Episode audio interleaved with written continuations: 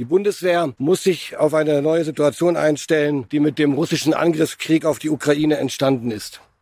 Mir ist wichtig, die Soldatinnen und Soldaten ganz eng in diesem Prozess zu beteiligen und sie mitzunehmen.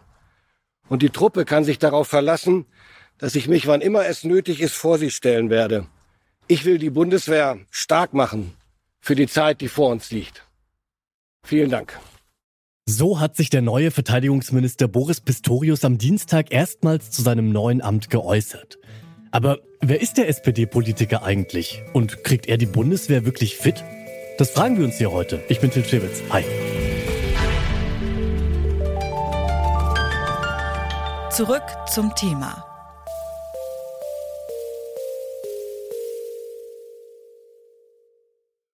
In den vergangenen Monaten ist das Verteidigungsministerium kaum zur Ruhe gekommen. Ob wegen eines Hubschrauberfluges nach Sylt oder ihrer missglückten Silvesteransprache, des Zustandes der Puma-Kampfpanzer oder der Organisation des Bundeswehreinsatzes in Mali. Die ehemalige Verteidigungsministerin Christine Lambrecht stand nahezu durchgehend in der Kritik. Nach ihrem Rücktritt hat Bundeskanzler Olaf Scholz nun den niedersächsischen Innenminister Boris Pistorius zu ihrem Nachfolger erklärt. Warum? Das hat Scholz am Dienstag in aller Kürze dargelegt. Er ist nicht nur ein Freund und ein guter Politiker, sondern auch jemand, der über sehr, sehr viele Erfahrungen in der Sicherheitspolitik verfügt, der sehr offen und eng auch in seiner bisherigen Funktion mit der Bundeswehr zusammengearbeitet hat und der auch die Kraft und Ruhe besitzt, die man für eine so große Aufgabe angesichts der jetzigen Zeitenwende braucht. Ich bin mir überzeugt, dass das jemand ist, der mit der Truppe kann und den die Soldatinnen und Soldaten sehr mögen werden. Scholz erhofft sich also, dass Pistorius einer ist, der sich schnell das Vertrauen und den Respekt der Bundeswehr verdienen kann.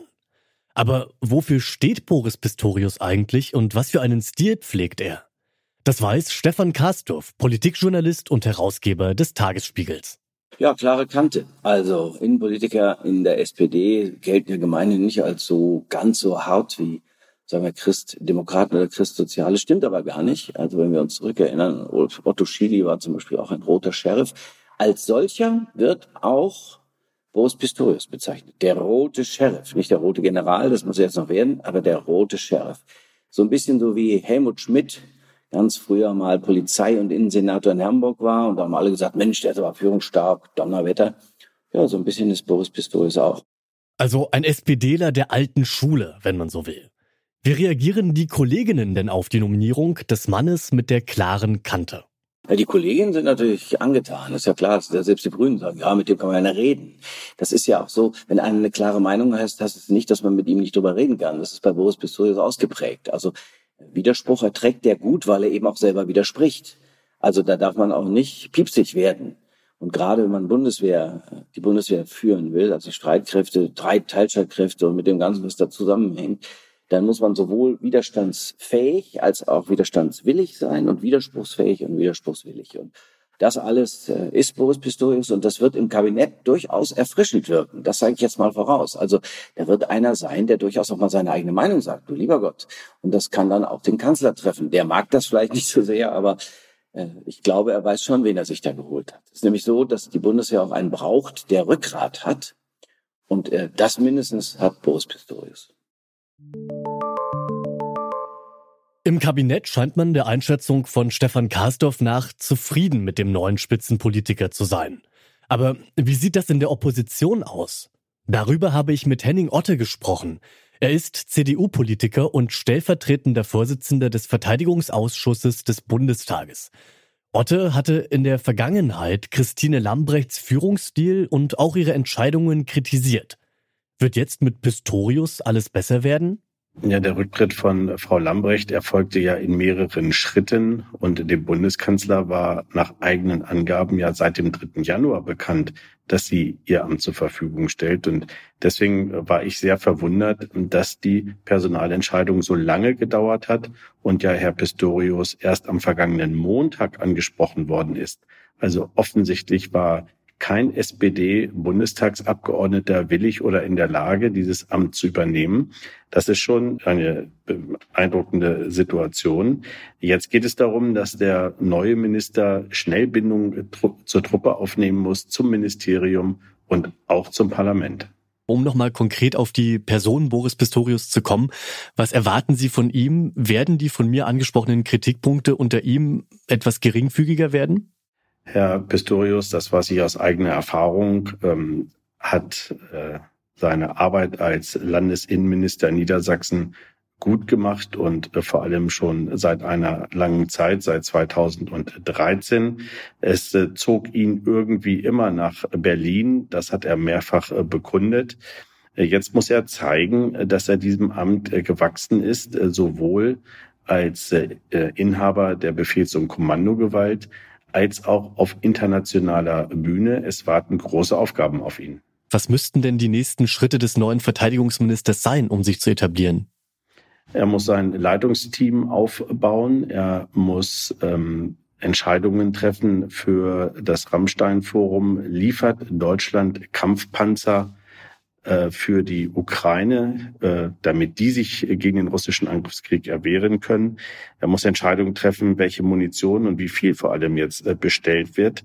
Und er muss auch den Mali-Einsatz, den gefährlichsten Einsatz der Bundeswehr zurzeit in der Sahelzone einmal ordnen, um hier auch deutlich zu machen, dass er wirklich die Soldatinnen und Soldaten und damit die Sicherheit Deutschlands in den Mittelpunkt seiner Aufgaben stellt. Tagesspiegel-Herausgeber Stefan Karsdorf ist sich sicher, dass Boris Pistorius seine Aufgaben gut erledigen wird. Besser als Kritikerinnen es befürchten. Dafür nennt er zwei Gründe. Die Bundeswehr ist auch ein ganz großes, schwieriges Ressort. Das muss man übrigens aufführen können.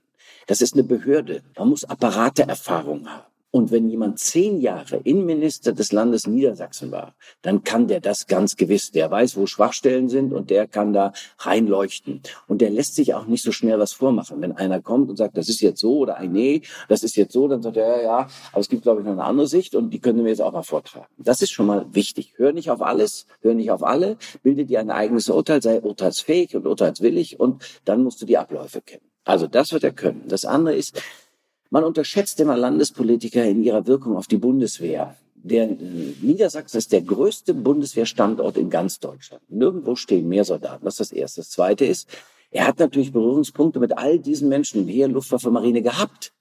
Das ist ja so. Nicht, nicht weil er mal Wehrdienst geleistet hat, da war Fahrer eines Kommandeurs. Das ist jetzt mal so eine Art komischer Wehrdienst. Also das hat jetzt mit der Waffe eher mal nichts zu tun. Aber er hat mit denen Kontakte gehabt und hat auch das Heimatschutzregiment 3 eins von fünf, die die Bundeswehr einrichtet, nach Niedersachsen geholt. Das heißt, er hat überall Kontakt und hat mit denen gesprochen. Das heißt, so ganz unbelegt war der nicht. Und als Innenminister im Katastrophenfall hast du sowieso mit der Bundeswehr zu tun. Lange Rede, kurzer Sinn. Er hat mindestens die Voraussetzungen, es schaffen zu können. Dann hat er das Zweite, er will es schaffen, er will zeigen, dass er es kann. Das ist jetzt auch schon mal nicht so schlecht, wenn einer das wirklich will. Das Tun zeigt das Wollen, dann wird er vielleicht auch viele gute Dinge tun. Die Nominierung von Boris Pistorius zum Verteidigungsminister, die ist für viele überraschend gewesen. Während ihn in der Opposition nicht wenige skeptisch sehen und er sich in ihren Augen erst noch beweisen muss, scheint die Ampelkoalition zufrieden mit der Entscheidung. Und auch Politikjournalist Stefan Karsdorf sieht gute Chancen, dass er das Amt auch ordentlich ausführt. Leicht wird es aber nicht, wenn man die aktuelle Zeit anguckt und in Betracht zieht, wie es um die Bundeswehr strukturell steht. Denn nicht ohne Grund hatten die meisten Verteidigungsministerinnen der letzten Jahre keine lange Amtszeit. Soweit war es das für heute. An der heutigen Folge mitgearbeitet haben Annika Seiferlein, Erik Simonsen und Lars Fein. Produziert hat Felix Wischnewski, Chef vom Dienst war Anton Burmister und mein Name ist Till Schibitz. Ich sag ciao, bis zum nächsten Mal. Zurück zum Thema vom Podcast Radio Detektor FM.